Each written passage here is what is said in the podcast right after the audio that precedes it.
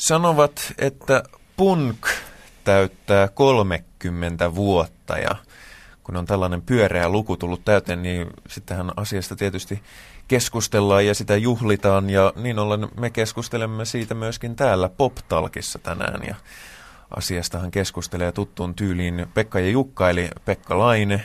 Päivää. Ja Jukka Haarma. Päivää. Pitkästä aikaa päässyt, päässyt takaisin. Ja vieraana meillä on Yle Xltä Virpi Kytöaho. Kavereiden kesken hilu vaan, että ei mä Virpi Kytöaho, kutsu, kutsu kuin poliisi. Okei. Okay. Ja, ja minä just äsken. niin täytyy, täytyy pitää tämä mielessä, jos joskus haen poliisikouluun, että minä olen, minä olen käyttänyt tällaista. Käytä, käytetään sitten sitä. Mutta tosiaan, punk 30 vuotta ainakin jonkin tulkinnan mukaan.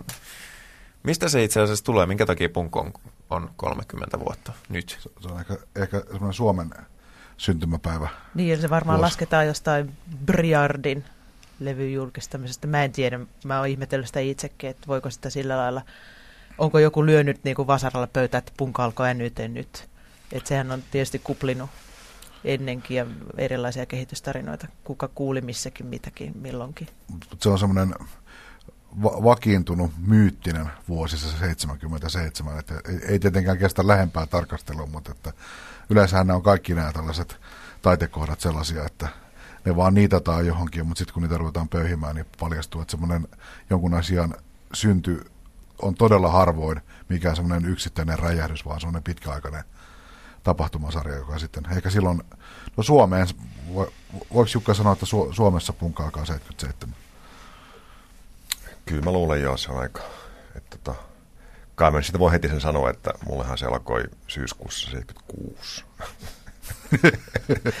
tai siis sillä tavalla, että kun, jos nyt, jos ainakin silloin äh, rankattiin, että Ramones on punkkia ja tota, kirjoitin Ramonesin ensimmäisestä levystä Soundiin 1976, ja siis posit- erittäin positiivisen arvion ja tota, ainakin joillekin se jäi mieleen ja luulisin, että se on ensimmäinen punk-levy-arvio Suomessa.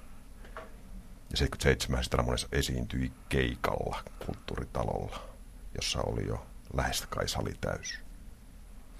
No, tai jo, siis olin, on, pa- olin paikalla, mutta musta se ei ollut ihan täys. Onko se nyt mitään kulttuuria sitten? Itse asiassa se on, se on, se on asia, mitä käsitellään tänään myös, mutta No oikeastaan se on se... On se Tarkoitan vaan siis sitä, että punk oli yllätys, yllätys niin kuin ikään kuin vienti, tai siis niin kuin tuontia ulkomailta. Et, et, mutta varmaan Suomi, Suomi punkin voidaan katsoa. Mun mielestä 77 on ihan hyvä vuosi sillä. Minkä takia me juhlitaan punkkia ja minkä takia me puhutaan, puh, puhutaan siitä juurikin nyt, juurikin tässä formissa. Eikö se, että me Yleisradiossa puhumme punkista tällaisessa sivistyneessä keskusteluohjelmassa, niin voiko enää vähemmän punk olla? Tehdäänkö me suurta, e, suurta oikeusmurhaa tällä toiminnalla? Niin mä, en, mä, en, sillä, mä luulen, että se on tuossa ollut levyyhtiöt ja kirjajulkaisijat on katsonut, että hitsi, että vanhat punkit on siinä ja se, että niillä on asunto- ja autovelat maksettu, ne voi alkaa ostamaan taas punk-tuotteita nostalgian nimissä, että aika kalliitahan ne kirjat on ja tälle hyvin tuottaa. Tietysti siinä on aina tämä business is business aspekti, että en, mä en ole niin pannut kalenteriin ylös, että punk 30 vuotta, jee. Että mulle se on niin ihan sama, että täyttääkö se 28,7 vuotta vai mitä se täyttää. Että musta on niin hyvin, hyvin teennäinen, mutta mihin on saatu sitten ympäri maailmaa tietysti, että onhan Pistosti taas myynyt monta keikkaa loppuun Englannissa ja ja mä en tiedä mitä Jenkeissä tapahtuu, mutta ainahan sitä niin kuin jollain labelilla saadaan lisää tuotteistettua tavaraa. Rock-historian tuotteistaminen ja paketoiminen milloin milläkin näkökulmalla on semmoinen ihan tavallaan peruspeli, jota pelataan koko ajan. Mutta jos ajatellaan niin kuin punkin, äh, punkkiin liittyviin juhlallisuuksiin Suomessa, niin mun mielestä se, se on tavallaan ymmärrettävää, että Suomessa siitä kannattaa jopa puhuakin, siitä punkista ja sen vaikutusta, koska tämä on yksi niitä maita, mistä mä väittäisin, että punkilla on ollut suhteessa todella suuri merkitys. Se on muokannut niin kuin suoraan ja ennen kaikkea monen mutkan kautta suomalaista populaarimusiikkia, populaarikulttuuria kulttuuri ehkä laajemminkin, niin todella paljon. Että äkkiseltä jos pitäisi heittää kaksi maata, jotka on mun mielestä ne Euroopan todelliset punkmaat, niin on Englanti ja Suomi, mm. tavallaan, missä, sillä, missä voidaan puhua jonkinnäköisestä kumouksesta, joka on todella syvällisesti vaikuttanut siihen, millaista rockmusiikkia täällä esimerkiksi tehdään. Mistä muuten Hilu sun oma punk-elämä alkaa? No siis, mähän 77 vuonna on ollut ekaluokkalainen ja mulla on siitä sillä lailla vaan muistikuvia, että mä oon nähnyt tv en, en muista vuotta, mutta sanotaan, että mä oon ollut ihan ala-asteikäinen, niin Sleepy Sleepersin haastattelu, jossa niillä oli jotkin tämmöiset punk-perukit päässä ja mä luulin, että se on punk-bändi. Mä luulin, luulin siis se on mun mm. ensimmäinen muistikuva. Toinen muistikuva punkista on se, että meidän maaseudulla, mistä on kotoisin, niin siellä luki yhdessä alikulkutunnelissa Pelle Miljoona. Ja mä kysyin mun Broidilta, että onko toi joku bändi, ja Broidi sanoi, että ei, että se on laulaja. Sitten sanoin, että ei kenenkään nimi voi olla Pelle Miljoona, että ei se ole niinku ihmisen nimi.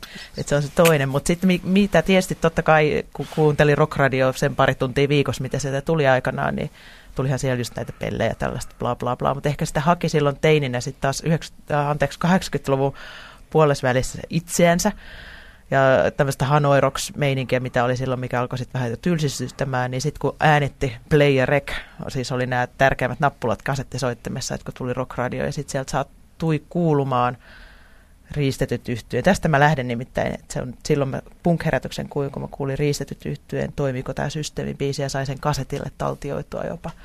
Niin se rokkiräjähdys, mikä se oli, siis se oli nimenomaan hardcore-punkkia, se ei ollut eppunormaalia tai mitään tällaista näin. Niin se oli jotain sellaista, että, että sen jälkeen niin kuin tuntui, että aivot oli räjähtänyt päästä. Että se oli jotain, niin kuin, se oli niin kuin se, että halleluja, että tämä on niin kuin mahtavinta, mitä mä ikinä kuullut. Ja siitä sitten tietysti taas pikkuhiljaa aina sitten vielä tarkemmin ja tarkemmin kuuntelin radiota, että tulisiko sieltä joskus tällaista ja tällaista. Ja sitten mitä enemmän alkoi liikkua Helsingissä jopa ja tälleen näin, niin sai kasetteja. Ei ollut levysoitita silloin vielä, mutta kasetteja vaihdeltiin kavereiden kanssa ja ääniteltiin toisillemme. Ja sitten mitä taas alkoi, koska tuntui sille, että kaikilla on mahdollisuus punkissa tehdä, myös minulla, joka en osannut soittaa enkä laulaa, niin mä valitsin sitten pielehtitien. Ja sitä kautta niin kuin aloin luomaan omaa punk-juttua. Punkhan on, jos sitä ajattelee ja seuraa sitä, miten siitä puhutaan, niin se on ollut aika mon, monenlaista asiaa ö, yhtä aikaa. Riippuu vähän keneltä kysyy, mikä, mikä se syvin olemus on. Että varsinkin siis 70-luvulla jotenkin korostukaa itse, kun sitä nöösinä seurasi, niin jossakin vaiheessa siinä alkuvaiheessa korostuu aika paljon se visuaalinen tyyli, nämä tietyt tunnusmerkit, pukeutumiseen liittyvät jutut. Se oli osa semmoista yleistä nuorisokulttuurin hässäkkää ja se oli myös muoti. Ja se oli tietty pukeutumistaili. Sitten joillekin punkon ennen kaikkea se on tietty rockmusiikin tyyli. Toi tietyn tyyppisen elementin, asenteen, energian rockiin ja pelasti rockin loputtomalta pro, proge hönöilyltä. Ties mieltä, tämä on yksi klassinen selitys punkille. Sitten se on, jotkut puhuvat, että punk on tämmöinen niin kulttuurin muoto, ideologinen aalto. Että siinä on hyvin monta tapaa jäsentää sitä juttua. Mitä, mitä se hilu sulle on merkinnyt ensisijaisesti? Mikä siinä on se tavallaan se kärki? Sinne, sinne no sehän tietysti vaihtuu se kärki sitä mukaan, kun hormonit tasottunut. Että, että aluksi se oli sitä, että hei, täällä mä saan mun vanhemmat niin kuin crazyiksi, kun mä luukutan kaseteilta ja, ja kampaan tukkaa hullusti. Mutta tota, sitten se, siitä on tullut että mä korostan aina sitä kulttuuria, mikä Suomessa on ollut hyvin vahvaa, vaikka niin kuin jossain on joskus sanottu, että punko on nimenomaan tällaista urbaania kaupunkikulttuuria, mutta mun mielestä se on Suomessa, Suomessa pysynyt se mukavana kirkonkylä meininkinä, että jokaisessa Suomen kirkonkylässä on ollut vähintään yksi tai kaksi punkkaria. Ja tota, niin, semmoinen, että täällä on tehty hurjasti lehtiä aina. Täällä on ollut hurjasti siis bändejä nimenomaan, kun mä nyt taas niin kuin ikäni puolesta en ihan ehtinyt tuohon tuohon ensimmäiseen punk-aaltoon, enkä siihen 82 aaltoonkaan, mutta sen jälkeenkin, kun punk ei enää ollut lehtien palstoilla eikä, eikä e, tälle valtamedioissa muuten, niin Suomessa on tapahtunut valtavasti. Ja tietysti se on sitten silleen, että onhan punk synnyttänyt Suomessa niin kuin mon, monen bändin taustalla, sanotaan CMX ja Apulanat ja näin, näin, niin nehän on niin kuin lähtenyt punkista. Että kai se silleenkin on, on muuttunut, mutta siitä on jokaisen niin monta kuin on punkkariksi julistautuvaa, niin niin monta on myöskin näkökulmaa, että se on mun mielestä silleen kiva, että ei ole mitään ohjesäännöstöjä momentteja, minkä, että pitäisi olla vain yksi totuus, että sitten se on niin hyvin sellaista, sehän niin on just punkki, että sä voit olla mit, mitä vaan. Niin joo, mä tota, kun olin kokemassa sitä ensimmäistä aaltoa, tosin, tosin mä olin silloin jo lähes 30, että se, et, et, et, tota, se on merkittävä. Tietysti mä, jos mä olisin ollut kymmenen vuotta nuorempi silloin, niin mä en tiedä, mitä, olisinko mä jonain päivänä no, no, noussut, no, noussut ylös sängystä sanonut äidille, että nyt mä oon tän näköinen. Mutta merkittävää kuitenkin oli siis se, että et, et, et se kolahti mulle musiikillisesti Ramones ja Sex Pistols erittäin kovaa. Ja mä muistan tarkalleen, kun Ramonesien konsertin jälkeen mun mielestä mukavan fiksun kaverin kanssa mentiin niin keskustelemaan. Ja se sanoi, että tämä oli ihan paskaa. Mä sanoin, että ei voi olla totta, että se nyt jumalauta tajua, että tässä on vallankumous musiikissa. Että et sä voi niin kuin, tota, ja tota, kyllä se, kun mä muistan vielä, että Sex Pistolsin konserttiin, joka siis peruuntui kuuluisasti, niin tota, mulla oli lippu sinne konserttiin, ja sitten kun se tota, peruuntui, niin mä meidän, tota, vein tietysti sen lipun takaisin, mä saan rahat takaisin, mutta mä otin valokopion siitä, siitä, niin kuin, siitä lipusta, tota, se on vielä jossain, se valokopio, ja se kuuluisa arvostelu Helsingin Sanomissa, enkä tämä eräs rouva kirjoitti, niin kyllä siitä oli pitkään vielä se valokopio, tai siis se alkuperäinen kopio jäljellä, että kyllä se niin kuin, kyllä se oikeasti tuntui silloin, että musiikissa totaalisesti jotain muuttuu, vaikkei, vaikkei se muu sillä niin kuin, ulkoiset merkit ei, ei mitenkään muuttunut. Mutta tota, kyllä se oli selkeästi, niin kuin sanottu, Suomessa se kolahti erittäin voimakkaasti tiettyyn sukupolveen. Et, et mulla tietysti on niin kuin, sitten kun, mä olin, kun Rockradiossa alettiin soittaa kyllä, niin, kuin, niin mä muistan, että tavallaan sitten se kääntyi melkein meillekin, vaikka ymmärsin, että se oli, se oli sulle kova juttu, niin tota, niin kyllähän mä muistan tarkalleen, että, kello 16.05 koska Rockradi alkoi, niin kyllä mä laitoin ihan piruttani se ensimmäiset biisit Terveet kädet. Että niin kun, et nyt jumalauta, nyt mummot, mummot lähtee. Et jos siellä oli potentiaalinen miljoona yleisö, sen jälkeen enää joulu. et, et se, se, oli tavallaan jo sitten melkein niin kuin, meille niin kuin itse, putsasin pöytään niin sanotusti. Että se pannaan sitten minuutti 15 sekuntia siihen alkuun, niin eiköhän siinä niin kuin mutta et se, oli niin kuin, ehkä lapsellista, mutta ehkä siinä oli jotain myöskin, että, että kyllä, no joo. Mutta mut se on kyllä mun mielestä jännä kysymys, ja siihen ei varmaan mitään ihan yksinkertaista vastausta löydy. Se, että mitenkä Suomessa on ollut niin erityisen tota, hedelmällinen maaperä sille, sille tota, jutulle. Y- y- yksi tota, ajatus, mikä nousee väkisinkin mieleen, että punkki ei ole sinänsä ainutlaatuinen tota, juttu, että tämä sama prosessi on käynyt monen muunkin musta rock kohdalla, että me suomalaistetaan jotenkin aika, te, aika tehokkaasti, eli että suomalaiset kun tarttuu johonkin, niin siihen tulee aika helposti semmoinen tosi vahva, vahva ka- kansallinen leima siihen juttuun, ja jälleen kerta, kerran, jos vertaa niin kuin esimerkiksi ruotsalaista tota, 70-luvun punkkiin, jota tehtiin todella paljon, ja se on todella niin kuin loistava, tavallaan niin kuin ihan rokkimielessä loistava se skene, niin jotenkin, jotenkin se, se, on vähemmän niin kuin ainut, ainutlaatuinen. Suome, suomalaisessa bändissä on jotakin semmoista niin kuin, mieletöntä, mieletöntä koti, kotikutoisuutta, tarkoitan sitä niin positiivisessa mielessä. Toi, toisen tavalla sen musiikin todella lähelle sitä arkea, mitä täällä, mitä täällä tota, elettiin, jos sitä kuuntelee näitä niin kuin, ja monet suomalaisista bändeistä tuli niin kuin,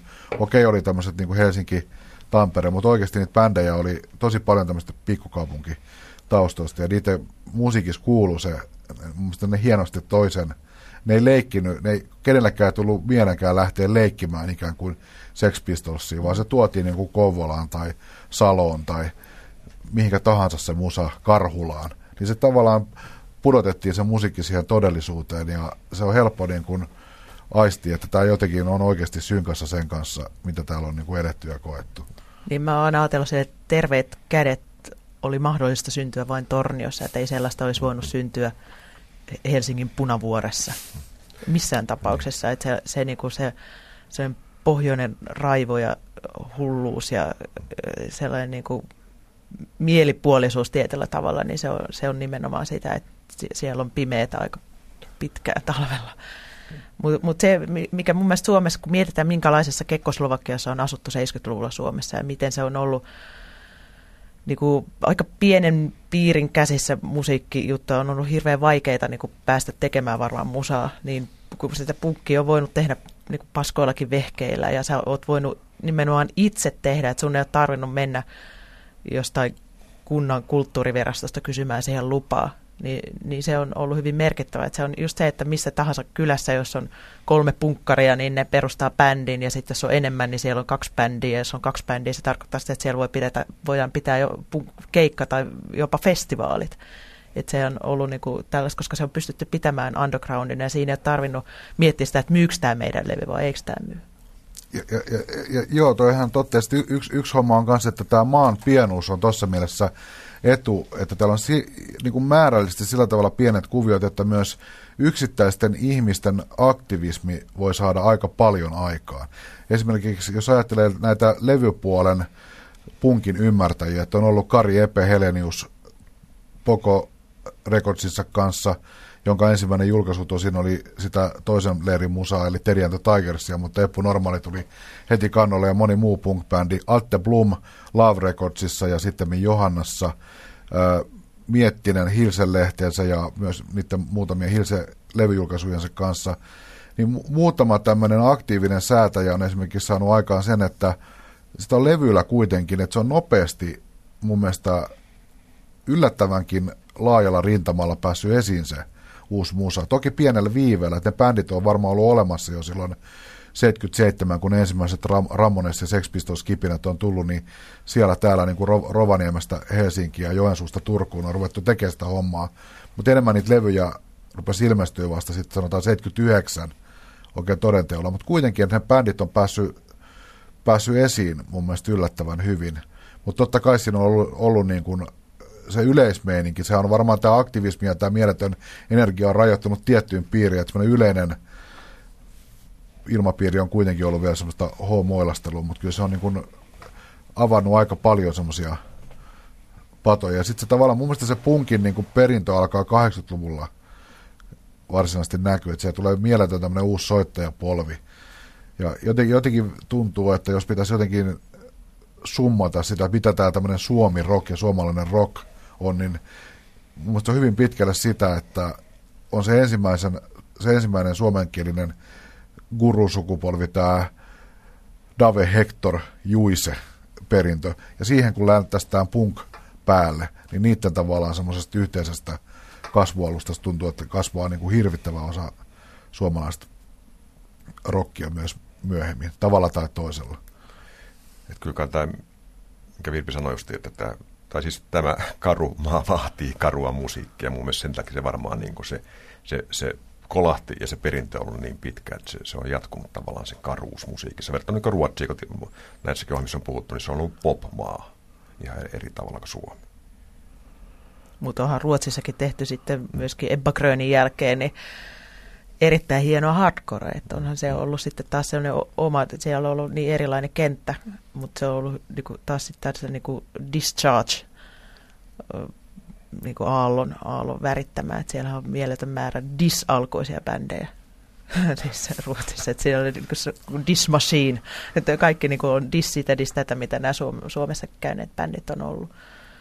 Mutta on tietysti ollut erilaista, mutta sitä taas on sit, ei ole ehkä tänne niin kuin heijastunut, että kun meillä on ollut niin vahva se oma kenttä, niin, niin sitten se on enemmän ollut sit taas, kun on ollut tätä hardcore-kirjeenvaihtoa, niin se on ollut taas hyvin läheistä tässä ruotsalaisten kanssa.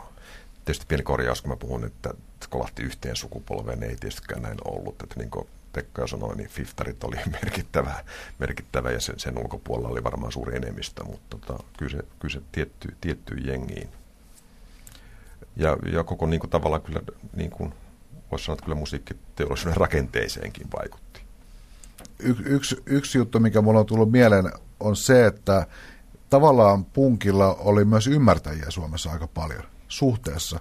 Et se, et, et siinä oli sellaisia piirteitä, jotka niin kun mm-hmm. esimerkiksi, jos ajattelet, että sä olit Jukka silloin tekemässä musiikkiohjelmia ja tekemässä rockradiota, niin ja mun mielestä myös rock-toimittajissa sekä lehdissä että tämä sähköisen median puolella oli aika paljon niin kuin rock, rockin ymmärtäjiä, punk-rockin ymmärtäjiä ja se, että, että punkissa oli tämä tietty sanomallisuus, niin se toisaalta upposi aika hyvin tähän tämmöiseen, voisiko sanoa, jälkivasemmistolaiseen tiettyyn älykkömeininkiin, että myös tuolla yhteiskunnallisesti orientoituneessa ympyröissä, niin punk oli oli, oli tavallaan niin kuin monille ihan hyväksyttävä juttu, ja sitä tavallaan yritettiin myös syleillä osaksi sitä sellaista tiet, tiettyä niin kuin yle, yleisvasemmistolaista aktiviteettia, ja sitä on esimerkiksi, jos katsoo Ylen arkistoja, niin punkkia on aika paljon uutisoitu, ja sitä on tämmöisenä niin kuin ajankohtais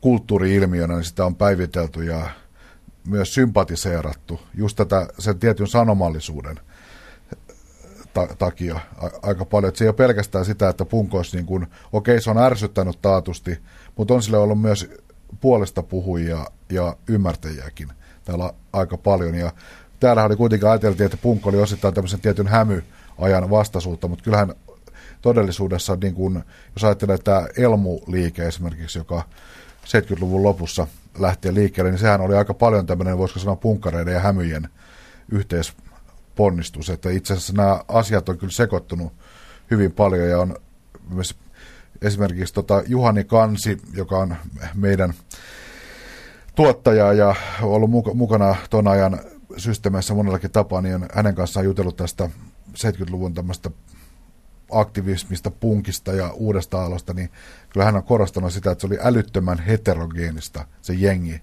joka niissä ympyröissä tota, pyöri. Ja sama juttu kuin tota, ton ajan näiden bändityyppien kanssa, niin puhun, että ihmisillä, sanotaan nuoremmilla ihmisillä on aika stereotyyppinen kuva siitä punkkariudesta, miltä se näyttää. Ja se usein, niin kuin se varsinainen semmoinen todella punk-punk on itse asiassa enemmän sitä hardcore-ajan punkkariutta. Että se on semmoista vähän epämääräistä se 70-luvun punkkarius monella tapaa. Et, et se on niin kuin muutama badke rinnassa ja ehkä vähän hakaneulaa pikkutakin rintapielessä, mutta se ei ole mikään vielä sellainen selkeä niin kuin liike, joka myös ulkoisella olemuksellaan julistaa niin kuin olevansa oppositiossa semmoisen va- valtavirran musiikkitodellisuuden kanssa. Ja lisäsi vielä tähän, niin me kyllä niin kuin Rokarissa kyllä Holle Holopaisen roolia pitää korostaa. Kyllä se oli tietynlainen kum, kummisetä. Että jos mä olin sellainen niin ymmärtäjä, niin kyllä Holle oli enemmän, enemmän niin kuin mukana, mukana siinä jutussa ja selkeästi semmoinen, niin kuin, joka halusi koko ajan niin kuin, ottaa esiin ja kannustaa, kannustaa aatetta ikään kuin. Miten sä Hillu itse, itse määrittelet niin kuin oman kokemuksen kautta, mikä on tavallaan poliittisuuden ja punkin välinen niin kuin suhde? Siinä, siinä, siinä punkissa, minkä sä oot niin kuin kokenut ja no, läpi? Tietysti, koska mä, mä oon sitten taas tämmöinen hardcore kasvatti. No tietysti, no okei, okay, Pelle Miljoona, jos, jos nyt ajatellaan tällaista niin kuin e, ensimmäisen aallon punkkia, niin olihan sekin tavattoman tiedostavaa. Mutta tota, tuossa hc se on tietysti ollut sitten semmoista vähän yhden asian ihmettä, että siinä on niinku ollut sitten inho ja viha ja kiukku, että se on harvemmin ollut mitään pro mitään, että se on ollut enemmän niinku aina kaikkea vastaan. Mutta se, mikä niin kuin yleensäkin kun ajattelee, niin mikä suomalaisessa punkissa on hienoa ollut, suomalaisessa hardcoressa, että ne on ollut suomenkielisiä lyrikoita. Että se on niin kuin ollut, ollut aivan loistava. Että jos ne olisi laulettu englanniksi vielä semmoisen 70-luvun, 80-luvun todella tankeros englanniksi, niin sehän olisi kuollut ja kuopattu ja sitä hävettäisi nyt vaan. Mutta niin sieltä on ihan niin kuin todellisia sellaisia helmiä löytyy. Ja se on kehittänyt myöskin suomalaista rock-lyriikkaa varmaan moneen, moneen suuntaan. Merkittävä, mutta täytyy myöskin muistaa, että todellakin se kritiikki, mitä punkkien kohtaan hardcore erityisesti, niin on, että ei noista sanoista saa selvää. Ja se oli tavallaan se koori totta kai sille jengille. Niin, ei mutta kaikki tietää, kaikki tietää, mistä lauletaan. Että ei tarvitse tietää, että siellä on montako pommia siellä räjähtää. Kaikki tietää, että se ei räjähtää pommeja, jos ei vielä oikein siinä, siinä tota, ole se ydinsota sitten tullut ihan tarpeeksi selvästi huudettua siinä kertosäkässä, niin pannaan sinne biisin loppuun vielä se pommiefekti. Että sehän on niinku kaikkein kauneita mun mielestä, mikä hardcore-biisissä, joka kestää minuutti 38, että se alkaa semmoisella kitaran kierrolla ja sitten tulee niin kuin jotain epämääräistä mölinää ja sitten tulee kertosää, enää, enää koskaan, enää koskaan, enää koskaan. Siinähän se on. Niin kuin kaikki, mitä Hardcore formaatti. niin tota, se, muun Pitäisikö toi julkaista singlen? Tämä, Totta kai. Niin epämusikaalisuudesta puheen ollen. Niin, se, se, tota, se erittäin hupaisa piirre on, kun katsoo noita vanhoja arkistomateriaaleja, kun punkista on tehty näitä esimerkiksi juttuja ajankohtaisoimme, niin se on mieletöntä se jankutus, että mikä teidän sanomaan, mitä te haluatte tällä sanoa, Mit, mikä, mikä se on se asia, mitä te ajatte. Mm. Ja se tällainen niin kuin sanoma, sanoman metsästys, ja mä jotenkin itse kyllä jotenkin, täytyy myöntää, että mä yhdistän tämän sanomallisuuden hyvin vahvasti punkkiin, että se sanomisen tarve on ilmeisen kova, mutta mullakin on jäänyt välillä aika monessa tapauksessa epäselväksi. Niin kuin sä sanoit, että, että, että, että mäkin tiedän monia asioita, että mitä vastaan ollaan, mutta että se tavallaan pro mitä, niin mikä se tavallaan on sun mielestä semmoinen hardcore-punkin semmoiset keskeiset asiat, minkä puolesta se kulttuuri on olemassa? No tietysti on ilmaisun vapauden puolesta ja tee se itsekulttuurin puolesta ja tällaista tasa-arvoa ja eläinten suojelun puolesta ja tälle, että valitse itse parhaat päältä, että kyllähän siinä saa monen asian puolesta olla. Mutta kun ajattelee, että mikä se hardcore, minkä ikäisiin se uppoo, minkä ei, ei sitä ala niin kuin 27-vuotias sille, että vitsi, että mäpä alan niin hardcore-punkkareksi. Että eihän, se ei uppo enää siihen, kun sä oot jo palkkatyössä ja tälleen näin, vaan se uppoo nimenomaan siihen niin kuin otolliseen ensimmäisten finnien puhkeamisaikaa ja siihen, että niin kotona tulee kahdauksia ja tälleen näin 14-15-vuotiaat, niin silloinhan se on niin se, että että kun sä tavallaan ehkä haet sitä omaa, mitä, mitä mä ajattelen asioista, ja sitten yhtäkkiä löytää, niin kuin, että hei, mä alan niin kuin vihaamaan ydinsotaa ja poliisia ja ö, mitä näitä nyt on kaikkea tällaisia kivoja asioita, mitä voi alkaa vihaamaan. Että, niin kuin, se, se niin kuin pitää nähdä siinä kontekstista tavallaan, niin kuin, että että et, milloin, milloinka sä etsit itseäsi, mitä sä haluat kuulla.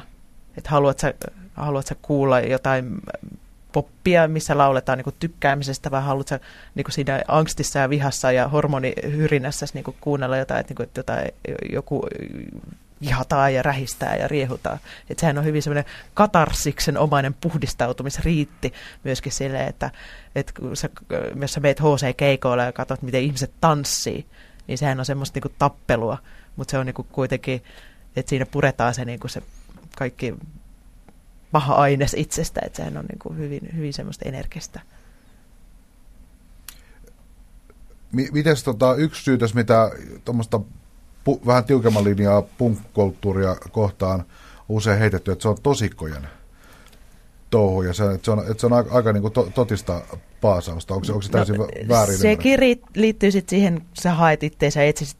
Mikä mun mielestä niin kivointa nuoruudessa on se, että on niin vain oikea ja väärä, on vain musta ja valkoinen. Että sitten kun kasvaa isoksi, niin huomaa, että hei, et on muitakin vaihtoehtoja, on myös niitä muitakin värejä. Mutta se on niin helppo sehän on kaikkein helpoin tie olla niin kuin ihan vitun tosissaan joka asian kanssa. Et vaikka sitten muuten olisi hyvinkin leppoisa ihminen ja tälleen näin, mutta se, se liittyy siihen ehdot, tietyn aikakauden ikäkauden ehdottomuuteen. Ja onhan, totta kai on purittainen ihmisiä jokaisessa musiikkisuunnassa, tietysti, niin kuin aina, mutta, mutta en mä tiedä. Hyvinkin lupsakkaa meininkiä tuolla sitten niin kuin muuten, että en mä ole ikinä kokenut silleen, että, että olisi, olisi sellaista kauheata meininkiä vaikka niistä aina, aina, aina niin sanotaan, että on näitä, ketkä arvostelee sitten, että sä te ette laula tarpeeksi vakavia asioita lyriikoissa. Nyt onhan niitä tietysti huumoripunk-bändejäkin, puhumattakaan näistä soppapunkeista eli alkoholisteista, jotka sitten korostaa ihan noin sitä omaa kulttuuriansa. Niin kyllä mä, jos palataan vielä tähän just, että et tähän, että jokainen, jokainen osaa tehdä musiikkia ja se on niin tärkeä ominainen. Mä, mä luulen, että se ainakin mulle kolahti, että vai osasta bändeistä dikkasin oikeasti, mutta ymmärsin aina tavallaan sitä liikettä sen takia, että se kuitenkin jonkinlainen rock and roll on tämmöinen demokraattinen idea siitä, että jokainen voi tehdä mestariteoksia niin toteutui siinä. Ja tota, jotenkin, mä nyt otan tästä toissa iltana, kun olin Tavastialla, oli siis Oore Vuosi Simon niminen niin kuin syntikka pop-tyttöbändi, nais, naisbändi, niin mä, sinnekin mä koin sen saman, saman vaikka se totaalistetaan muutta musiikkina, mutta siinäkin oli, että, että tavallaan niin amatöörit voi tehdä hienoa musiikkia niin kuin vaan yrittämällä, yrittämällä jotain tehdä.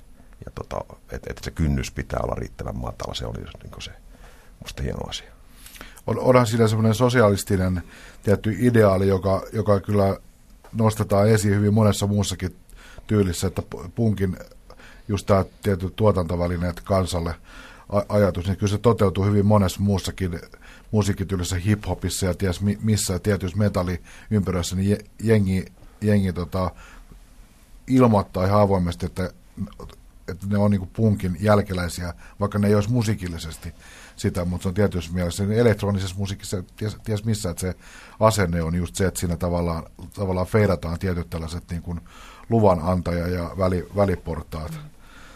Pois. Ja se on tietysti ollut mielenkiintoinen ajatus se, että, minkä, että, se, on, että se on ollut kumonnut aika lailla tietty ajattelun musiikissa. Ja se ei ole varmasti ollut ihan niin kuin ongelmaton ja kivuton prosessi, koska ajatellaan, niin kuin, että aikaisemmin on ollut monet jutut, mitkä 70-luvulla on ollut, ollut pinnalla. No proge nyt aina kaavamaisesti mainitaan jonkinnäköisenä vastavoimana, vaikka nekin on käytännössä usein, ei todellakaan ole sitä, mutta tota, sitten tietyt tämmöiset blues-pohjaiset rockjutut, jos esimerkiksi soittotaito on ollut yksi sellainen pyhä asia. Sitä oikeasti niin kuin, rock-virtuosi on ollut semmoinen niin kuin Jumalan omainen ha- hahmo siellä korkealla taivaalla, niin tälle jengille, jotka on tavallaan oikeasti tehnyt aika paljon duunia sen virtuositeetin hankkimiseksi, niin niillähän monille muusikoille punk oli, se oli siis jär, järkyttävä asia, että se tavallaan ri, riistetään se asema, että nyt tulee oikeasti semmoisia räpeltiä, ja kyllä jotkut punkkarit, kun ne on jutellut on niiden tyyppien kanssa, jotka pääsivät tekemään levyjä silloin, niin ne sanoivat, että se tuotti mieletöntä mielihyvää se tietty niin kuin nurina jumalauta, ne on soittanut vuoden ja nyt ne on jo studiossa, eikä ne osaa mitään. Ne ei osaa virittää edes kitaroita eikä mitään, mutta just se, että se painopiste ja tavallaan se musiikin arvottamisen pointsit siirretään jonnekin ihan muualle. Tämä on tärkeä pointti, koska nimenomaan tämä, tämä oli nimenomaan ajahenki, että nimenomaan niillä, jotka oli keränneet sitä soittotaitoa. Eli kyllä niin kuin Klaus Järvinen, Jassopiston rehtori, oli tavallaan se yksi symboli sille, että mitä vastaa niin kuin Punko oli. Ja olihan sitten siinä semmoisia niin kuin, ainahan se on, se on tota, kivulias prosessi luopua jostakin asemasta. Että kyllä se tavallaan tämmöisten niin kuin bändien, esimerkiksi joku Wigwam tyyppinen yhtiö, joka pidettiin, joka vielä siinä tavallaan samaan aikaan kuin punk luo, läpi on, niin semmoinen niin kuin esimerkki sitä, mitä on niin kuin, millainen on hienoin mahdollinen suomalainen rock-yhtiö, joka on kansainvälistä tasoa. Ja niin, ton, ton tyyppiset hän tavallaan menetti asemansa about yhdessä yhdessä yössä, eikä se ei ollut varmasti ihan ongelmaton se pro- prosessi, mutta mut näähän menee sykleissä, että toisaalta taas sitten niin kuin van, van, vanhoille punkkareillekin on jossakin vaiheessa ihan samalla tavalla, että on tullut taas uudenlaisia soittajasukupolvia, jotka ei tavalla, tavalla osta ihan, ainakaan ihan karvoinen päivinä sitä tietyn punksukupolven ajatusta siitä, mikä on oikeata rockia. Mutta mut onhan se ihmeen voimakas se punkin semmoinen niin aatterinen perintö, just nämä tämmöiset niin kuin aitouden, rehellisyyden ja tämmöiset, tämmöiset niin kuin adjektiivit ja laatusanat, joita niin punkki hyvin vahvasti liitettiin, niin ne on minusta otettu aika yleiseen käyttöön, että mistä tunnistaa hyvän musiikin. E, liittyykö sekin jo, jo, jonkin ihmeen kansanluonne vinkkelin kautta vähän suomalaiset, että on helppo arvostaa semmoista tiettyä suorapuheisuutta ja karuutta, että se jotenkin istuu näihin ympyröihin. Mutta on se silleen, kun sä lähdet tekemään itse asioita ja unohdat just sen väliportaan siitä, että, että joskus kun silloin vielä kun teki punk-ohjelmia ja joku tämmöinen hienompi musiikkijournalisti sitten kritisoi, että eihän nämä levyt ikinä nouse edes listoille, niin mä vaan ihmettelin, että no miksi niiden pitäisi nousta listoille, kun ei niitä levyjä kannata myydä kaupoissa, koska ne maksaa kaupasta niin paljon. Että siitä, tavallaan kun sä teet punk-levyn, niin ethän sä mene Warnerille demoa törkyttämään, vaan sä nauhoitat sen jossain ja sitten se vaan, sä lähetät sen johonkin Tsekkoslovakkiaan ennen vanhaa, mutta mi, mikä nyt, missä tehdään ehkä vinyyli vielä, tai teet nykyään, kun CD pystyy tekemään kuka tahansa himmassa. Sä teet levyn itse ja veet keikalle ja myyt sen kaverille kahdella eurolla tai viidellä eurolla. Mihkä siinä tarvii ison levyyhtiön jakelukoneistoa tai promootiokoneistoa tai levykauppoja tai niinku yhtään mitään muutakaan. Et miksi se pitäisi nousta patsastelemaan listoille sen levyn, kun siinä sehän hidastuisi se prosessi ja se niin kuin, joku vetäisi koko aika rahaa välistä ja sitten se maksaisi yhtäkkiä 18 euroa kavereille sen sama levykaupassa. Että yhtä lailla keikkojen puolesta, että ei tarvita mitään promoottoreita, kun sä meet vaan johonkin ja paat keikan pystyyn. Ei siellä tarvitse olla edes lavaa. Se, se on semmoisiakin keikkoja nähty, että se on soitettu rekan lavalta ja siellä on huudettu megafoniin niin kuin mikrofonin sijasta. Et, et kaikki se, että kun aika tämmöistä low se on se meininki. Mutta se on myöskin sellaista niin kuin kansalta kansalle, että ilman, ilman sitä niin kuin norsun luutornissa väijyvää rahanahnetta sikaa, joka niin kuin vetää välistä. Eli, eli päästäänkin juuri siihen, että siinä on syytä juhlia punkin 30-vuotista, koska tämä ideologia, välitys, välit, miten, miten musiikki leviää ja miten sitä välitetään kansalle, niin on, on selkeästi tulossa takaisin. Että jos ajatellaan, että 78-luvun vaihteessa olisi ollut netti jo käytettävissä, mm. niin minkälainen kansaliike sitä olisi syntynytkään. Aivan. Ja siitä on hirveän paljon puhuttu, että niin kuin tavallaan verkkokulttuuri on niin kuin uuden, uuden ajan punk. Niin, mutta kun ajatellaan silleen, että miten, miten kasetit on levinnyt ympäri Suomea ilman nettiä, ilman, niin kuin, siellä on ollut soundissa tai rumpassa, mitä näitä on ollut musalehtiä, pi, pikkuilmoissa palstoja, että tällä ja tällä bändillä on uusi demo tilaa, niin kuin kaksi markkaa plus postari. Niin tota, niin silleenhän se on levinnyt se, että et, et se, siinä on jouduttu tekemään oikeasti duuni, puhumattakaan, että suomalainen hardcore, miten, sitä mä ihmettelen aina, että miten se on levinnyt maailmalle, miten niin kuin Brasiliassa asti tiedetään, mikä bändi on terveet kädet, riistetyt kaos. Niin kuin, se, on ollut, se on jotain niin, kuin niin valtavaa ollut silloin jo ennen kuin puhuttiin globalisaatiosta, että se kertoo jotain siitä musiikista ja musiikin voimasta ja suomalaisen punk-musiikin tasosta todellakin. Se kertoo piratismista ja siitä, kuinka nuoriso ei ole koskaan ymmärtänyt markkinatalouden toimivuutta. Se ei ollut piratismia, jos, jos sä ei, ei. sanot, se on aivan eri asia, että kasetteja leviteltiin, kasetteja kopioitiin, tehtiin omia kokoelmakasetteja, eli kokiskassuja. Ja niitä niin kuin kuljetettiin ympäri maailmaa, niitä vaihdettiin, niitä kulkeutui. Jos se, tota, tai okei, okay, mä tein lehteä itse, mä vaihdoin kavereiden kanssa lehtiä, koska turha maksaa rahalla, kun vaihtaa saman viisi lehteä mulle, viisi lehteä sulle. Yhtäkkiä mulla on viisi, viittä eri pienlehteä. Hei, mulla on distro, eli tämmöinen lehti myymälä yhtäkkiä. Mä voin myydä niitä, mä voin tehdä jo distro-listan. Okei, sit mä halunkin, okei, mulla on jo näitä lehtiä aika paljon, mä voin vaihtaa viisi lehteä parin EPCen. Ja sitten yhtäkkiä mulla on viiden eri bändin EPitä. Ja mulla on, alkaa olla tämä distro-lista jo aika iso. Ja silti niin kuin, tässä ei ole mistään, kukaan ei vedä välistä, kukaan ei niin kuin, ansaitse sillä mitään, jos mä oon vaihtanut mun kaksi markkaa maksavan lehden toisen kaksi markkaa maksavaan lehteen, niin mä en myy sitä toista lehteä kolmen markan, vaan se lähtee sillä samalla hinnalla. Että se ei ole piratismi, se ei ole niin kuin ohareiden vetämistä, vaan se on niin kuin nimenomaan tätä kansalta kansalle levittämistä. Nykyisin puhuttaisiin yhteisöllisyydestä. niin, ehkä. No, no, no miten tota, sitten tulee sellainen iso, iso periaatteellinen kysymys, että punkhan on punk-liike ja punkin tekijät on alusta alkaen sitten pohdiskellut hirveän paljon sitä, että mikä on punk, mitä se on ja milloin, se, milloin joku asia lakkaa olemasta punkia, mikä on aitoa ja mikä epäaitoa. Ensimmäisen aallon punk joistakin esimerkiksi Sex Pistolsseista ja Clashseista ja tällaisista tuli isoja, niistä tuli rock-tähtiä aika nopeasti. Ja isoja, isoja rock-bändejä, ja ne toimii ihan no, normaalin levyteollisuuden – sijas, sisällä ja sitten on olemassa uusia bändejä, joku amerikkalainen Green Day yhtye, yksi isompia maailman punk-bändejä, rock-bändejä, jonka juuret on ihan tyylipuhtaassa punkkitoiminnassa, pakettiautolla rundaamisessa, pienten levyyhtiöiden kautta julkaistuja le- levyjä.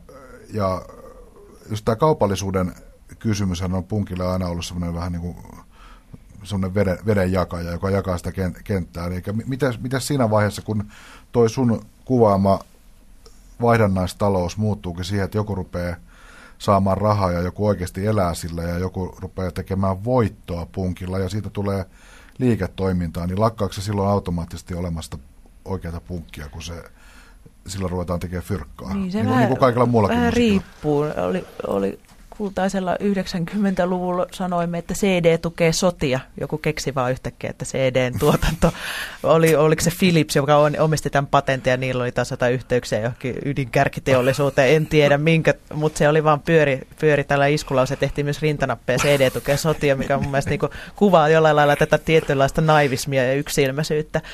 Mä olisin vinylifriikkinä saanut tuollaisen napin, niin mä en tiennyt noista mitään. et jo silloin, että Juman kautta toi bändi tekee CD, että ei tiedä, että CD tukee sotia, oli siis tää, niin kuin, se oli sitten y- yksi halveksunnan muoto, mikä tietysti liittyy tämmöiseen aina kateuteen ja muuhun, että joku osaa sitten tehdä jo vähän parempaa, mutta, mutta se on niin ollut aina vaikeaa, että mä en ole ikinä vällännyt esimerkiksi Green Daystä, koska se on sitten ollut aina se on, silloin kun mä eka kertaa kuullut Green Dayta, niin se on tullut kyllä jostain radion soittolistalta varmaan, että mä en ikinä löytänyt sitä niin kuin undergroundina. Mutta tota, niin, se riippuu hirveän paljon siitä bändistä ja miten se bändi itse suhtautuu siihen menestykseen. Et kyllähän esimerkiksi Apulanta, kun ne lakkas, tai rupesi ottamaan keikkapalkkaa jo sen verran, että ei ne enää pystynyt soittamaan, tai niitä ei enää pystytty ottamaan pelkällä kaalisoppa-kustannuksilla keikoille, niin eihän ne sitten, ei niitä enää nähty punkkeikoilla, koska kellä ei ollut varaa maksaa tuhansia markkoja. Ja niin kuin, eikä ne varmaan halunnut, jos niillä olisi ollut perjantaina valit, valittavana, että jossain rupusella nuorisotalolla punkkeikka vai sitten jossain hienolla, hienolla areenalla keikka, niin kyllä ne jätkät varmaan valitsi sen hienon areenan siinä, siinä kohdassa. Mutta, mutta se on ollut niin kuin, että tälle puritaanille siivelle sitten jo se, että, että sä ehkä meet isolle levyyhtiölle – niin totta kai se on, se on semmoista itsensä myymistä. Tietysti saattaa olla, että se bändillekin, että ne on ollut jo 15 vuotta tehnyt ja omat ja varastetut rahat käyttänyt siihen bänditoimintaan. Että sitten jos joku tarjoaa, että hei mä voin maksaa teidän levyn, niin onko se sitten kauhean, kauhean, niinku, kauhean hirveetä.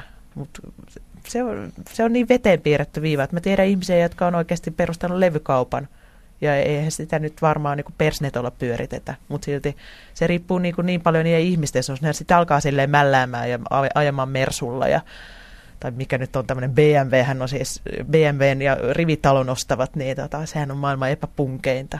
Mut mä, mä en enää välitä tässä iässä, että mitä kukakin sillä rahallansa tekee, mutta mä en tiedä, miten semmoinen, joka on 15-vuotias ja vihaa kaikkea, niin vihaako se silloin Green Daytä myöskin olisi ainakin syytä, koska ne jätkät ei ole mitään kauhean älykkä, älykkä lausuntoja antanut punkista. Tai sille, että se, se aina sitten vähän syö silleen, että okei, media, valtamedia leimaa jonkun musiikkiteollisuus sanoo, että tämä bändi on punkkia, nämä on punkkareita, kuunnelkaa näitä, ja sitten ne jätkät vaan silleen, että joo, me vedetään kokkeliin. Että se sitten tavallaan syösi sitä punkkia, oikeita punkkia, koska silloin pennut ajattelee, että okei, toi on punkki, eikä se, että sä myyt niitä pienlehtiä siellä jossain, jossain nuorisotalon takana.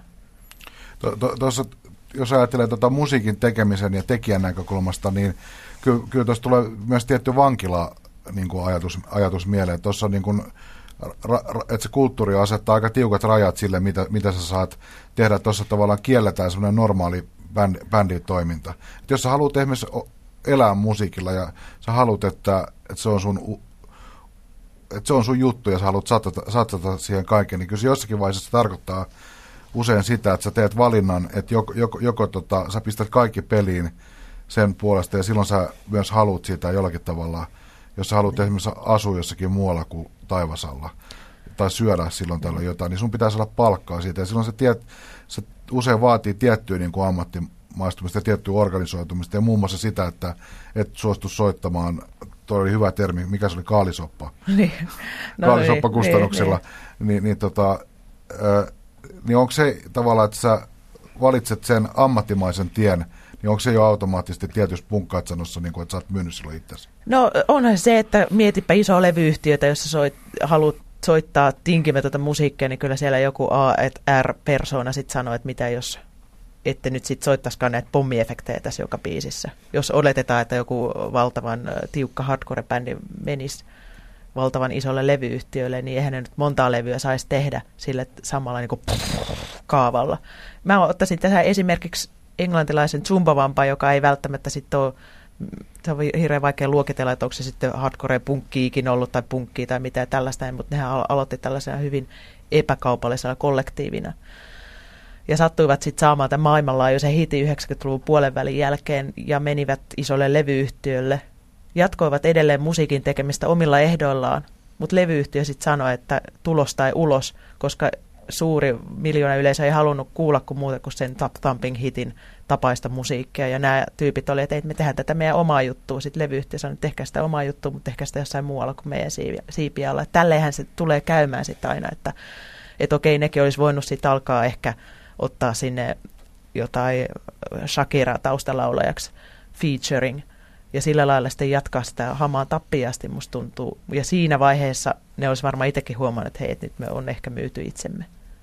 Mutta se, että et, millä lailla sä oot, kun sä lähet isoon bisnekseen, niin sä lähet silloin bisneksen ehdoilla, että sä lähde sinne, niin kuin, että minä teen sitten vain tätä musiikkia, mitä minä itse haluan. Että et ei millään levyyhtiöllä ole varaa niin kuin iän kaiken kustantaa jonkun hepun aivotuksia. Että kyllä se on nykyään maailman meno kyllä semmoista mun mielestä. Riippuu kenen kaveri on siellä levyyhtiössä. niin. Mutta just, just, että, tota, että to, toteutuuko semmoinen ideaaliset ainoastaan sellaisessa niin kuin, ä, amatöörimaailmassa? En mä tiedä, kehitys kehittyy totta kai, että, mutta sitten, et, en mä, mä en osaa sanoa, mä en ole ikinä ollut isossa musiikkibisneksessä mukana ja mä en ole ikinä ollut bändissä mukana, mutta kyllähän mä nyt olen tässä nähnyt orkestereita, jotka on sitten sillä lailla Apulanta nyt yhtenä esimerkkinä, että eihän, kyllä se on niinku aika kauas mennyt siitä punkista, vaikka ne nyt on tämmöistä niinku hyvin energistä musiikkia ja tälleen näin, mutta... mutta on, Onko Henry Rollins sun mielestä punk?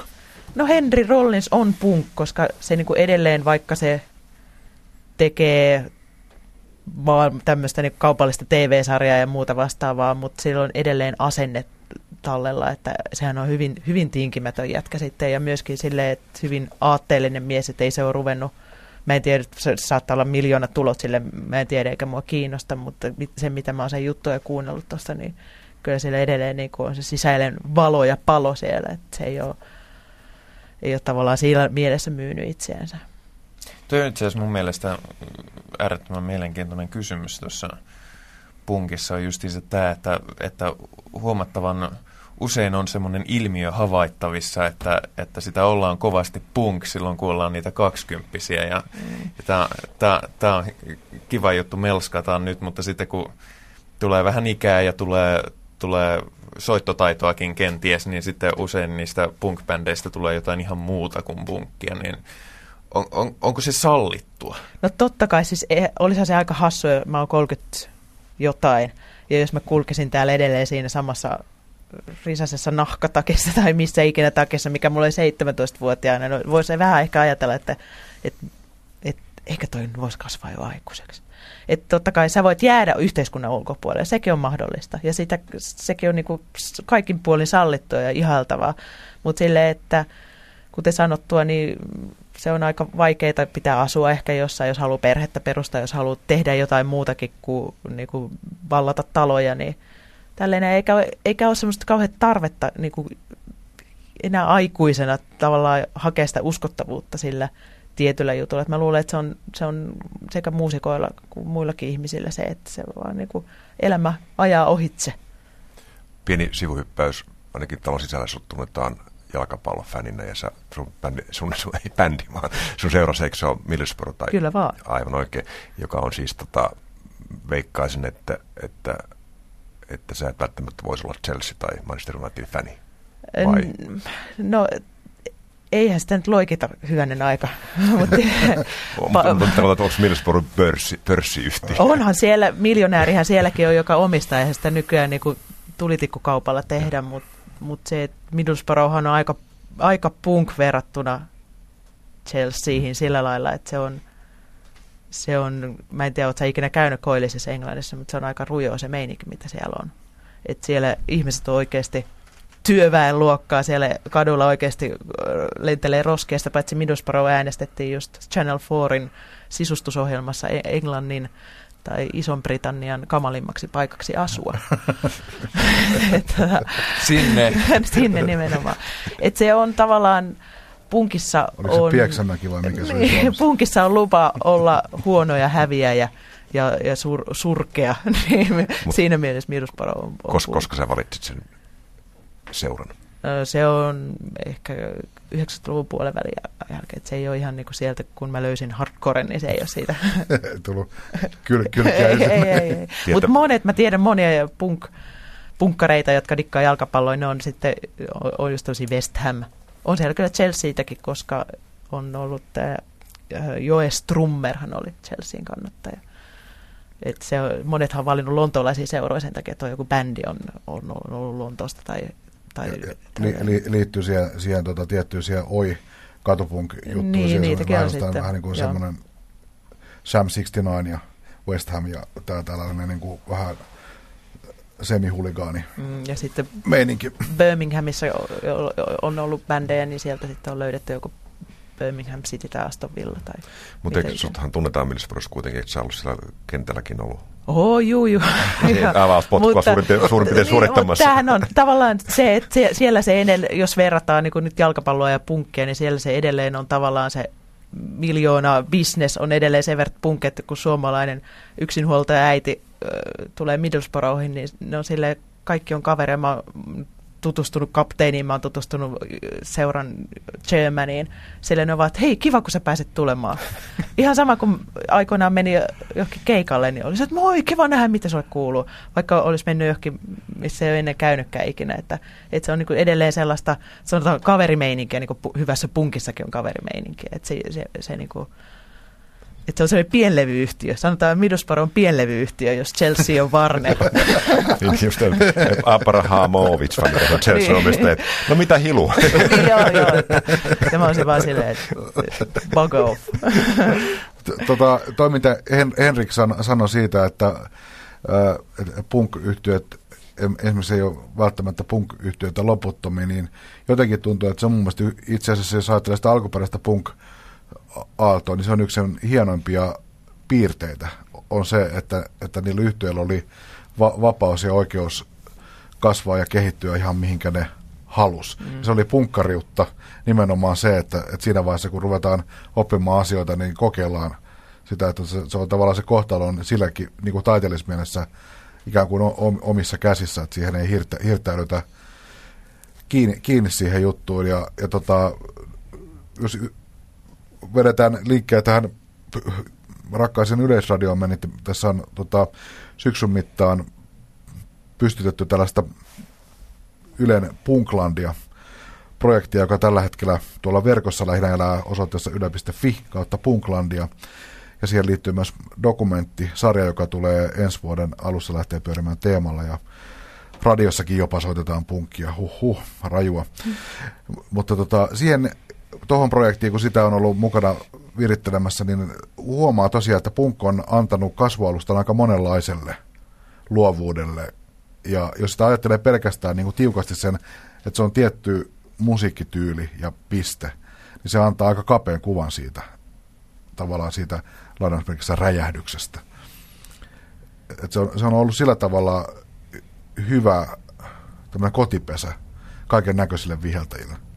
Tottahan se on. Ja silleen, niin kuin te sanotte, että kehitys kehittyy, että onhan sitten, no mun olisi hirveän vaikea ajatella, että riistetyt alkaa soittaa regeitä, mutta, tai jotain tällaista, mutta jotain pelleä kun ajattelee, niin sehän on ihan luonnollinen kehitys, koska silloin on ollut sitten jo silloin alkupään tuotannossa niin kuin tämmöisiä virityksiä. Mutta tota niin,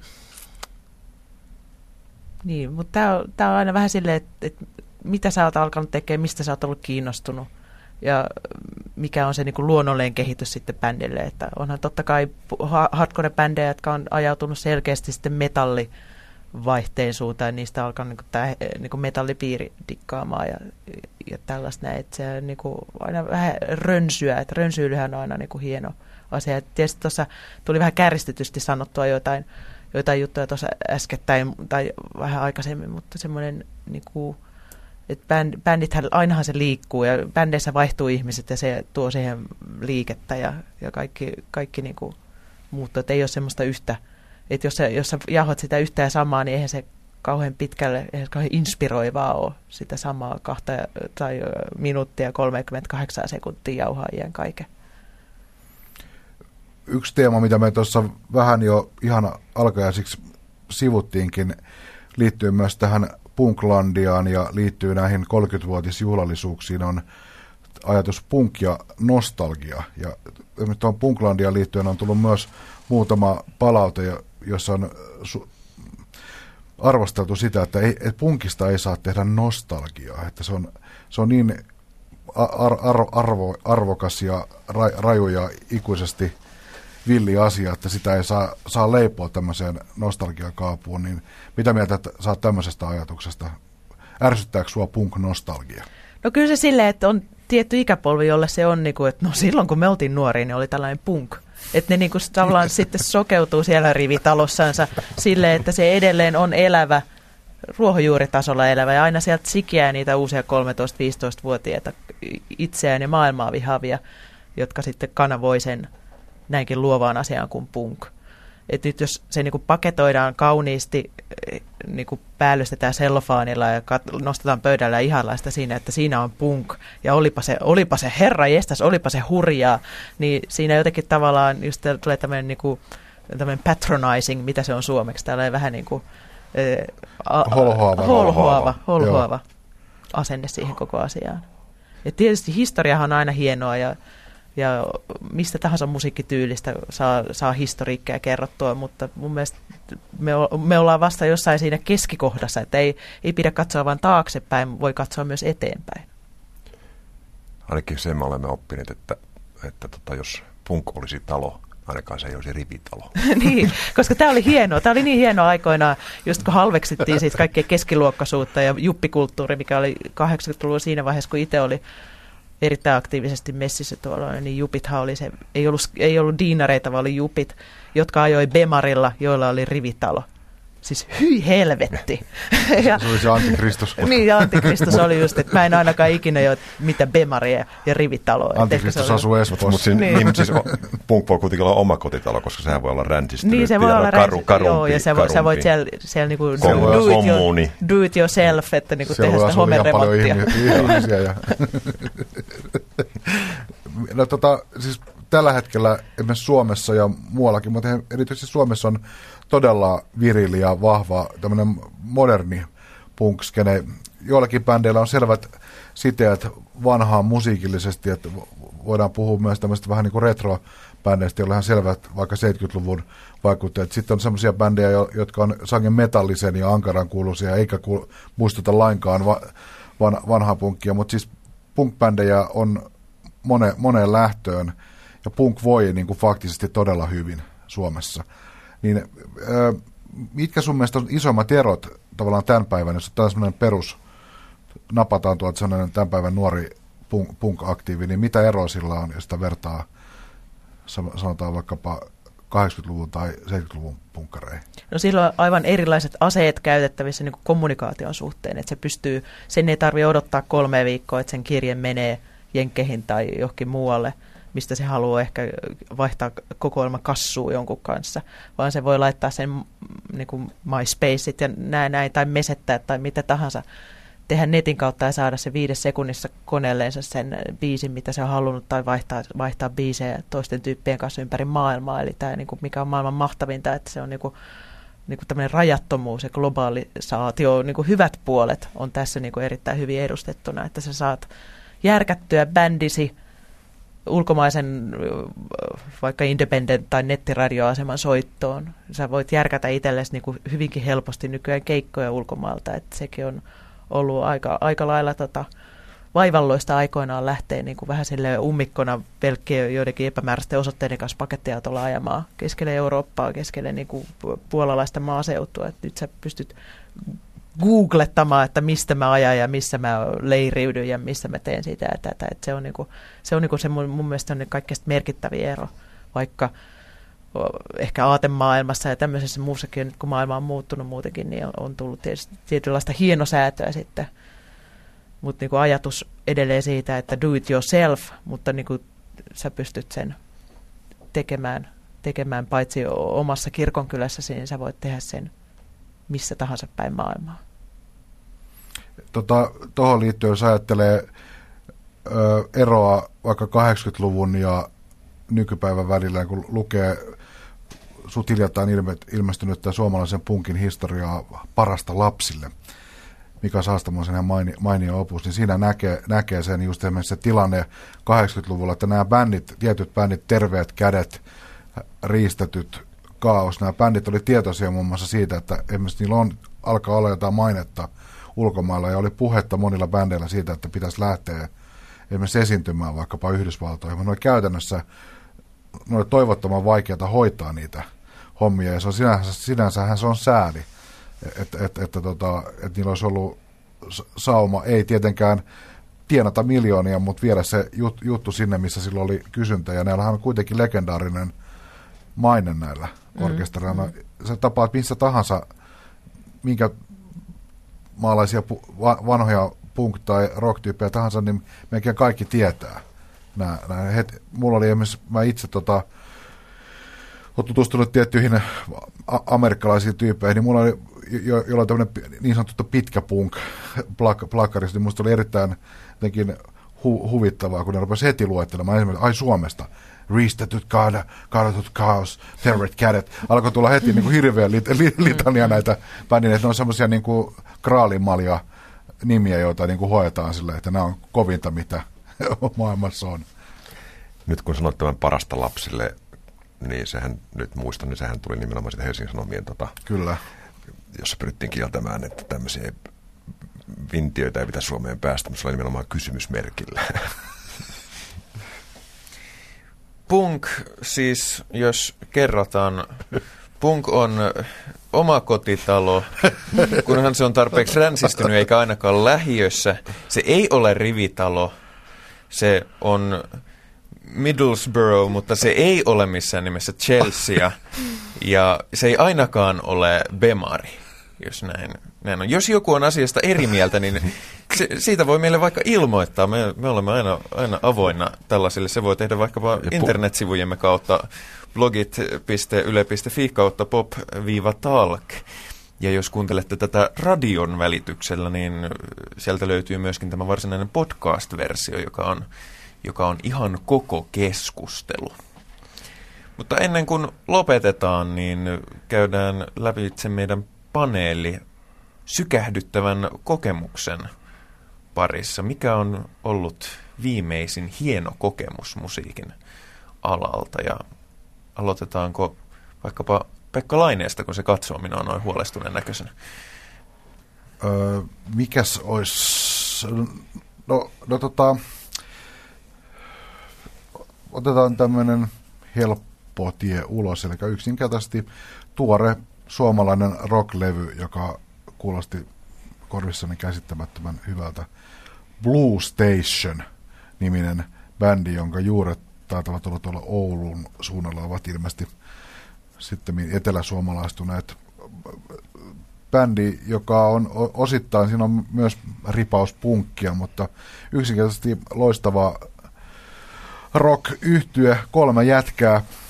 Periaatteessa ei mitään ennenkuulumatonta tai uutta, mutta jälleen kerran tota, semmoinen virkistävä muistutus siitä, että miten rock vääjäämättömästi keksii itse, itseään yhä uudelleen ja uudelleen. Ja testasin levyn äärimmäisissä olosuhteissa, eli siivosin kotona ja kuuntelin sen ensimmäisen kerran läpi ja vihaan siivoamista. Ja, ja tota, yhtäkkiä alkoi tuntua siltä, että siivoaminen on ihan okei. Eli se on loistavaa. Musa Blue Station on nimi, nimi joka, jos tuommoinen vähänkään rankempi kitaralokka kiinnostaa, niin kannattaa pistää mieleen. Mitäs vieraamme Hilu sanoo? No mulla on niinkin tu- tuoreen bändin kokemus kuin UK Subs. Tuota, tässä taannoin Helsingin Tavastia-klubilla oli, olivat Suomen kiertoilla muutaman vuoden tauon jälkeen. Ja Charlie Harper, nuori laulaja sankari, syntynyt vuonna 1944, oli elämänsä vedossa. Mä, en ole, mä olen varmaan viisi keikkaa nähnyt UK Subsilta, se nimenään lausutaan näin. Ja tämä oli paras ikinä, mitä mä oon nähnyt. Se oli, se oli rokkiräjähdys ja se oli mun mielestä jotenkin niinku sellaista niinku mahtavaa, että se oli taas saanut itse, hyvän bändin itselleen, jossa oli aika lailla tämmöisiä vanhoja, vanhan liiton miehiä, eli ja tyyppejä, jotka on soittanut sen kanssa 20 vuotta sitten suunnilleen. Ja, ja se toimi kuin katujyrä. Se oli aivan loistavaa. Mä vielä lyhyesti palaan tähän, että mitä punk ei ole, mutta mitä punk on, niin sehän on ainakin, se on aina pieni pala puolalaista maaseutua. mutta tota, jonkinlainen ehkä tähän liittyvä kokemus on mun mielestä ää, oli hienoa nähdä Rumpalehdessä. Jos tiedätte Rumpalehden, jotkut ehkä tietää, joka on tämmöinen ikään kuin vähän niin kuin vaihtoehtolehti, niin sen, sen kannessa on, uusimmassa, uusimmassa kannessa on, on niin kuin Pate Mustajärven komea kuva, että Suomirokin suurmies. Mun mielestä siinä on hienoa, hienoa niin rajojen rikkomista ja tota tämmöistä niin kuin, niin kuin tämmöisen niin kuin aika, aika tylsänkin kohderyhmäajattelun niin kuin rajojen rikkomista. Että semmoista rohkea teko. Minun täytyy nostaa Framille myöskin aikoinaan jokseenkin punk-bändinä aloittaneen, aloittaneen orkesterin tuore levy, joskin, joskin minä diggailen tätä, varsin paljon tätä niiden myöhäisempää tuotantoa, joka ei oikeastaan punkkia ole nähnytkään. He ovat kasvaneet ja sen... sen Sano vaan yli... kehittyneet. No, voi olla sitäkin, mutta, mutta orkesteri nimeltä Einstürzende Neubauten on, on, on julkaissut uuden levyn Alles wieder offen, joka, joka on minusta kerrassa. Ei ihan yhtä hyvä kuin niiden edellinen levy Perpetuum mobile, mutta, mutta tota noin, edelleen loistavaa loistava osoitus siitä, kuinka hakkaamalla metallinpalasia yhteen voi, voi saada kaunista musiikkia.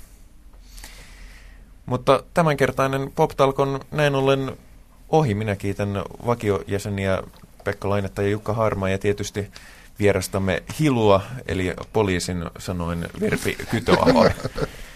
Kiitos. Come on, Bora.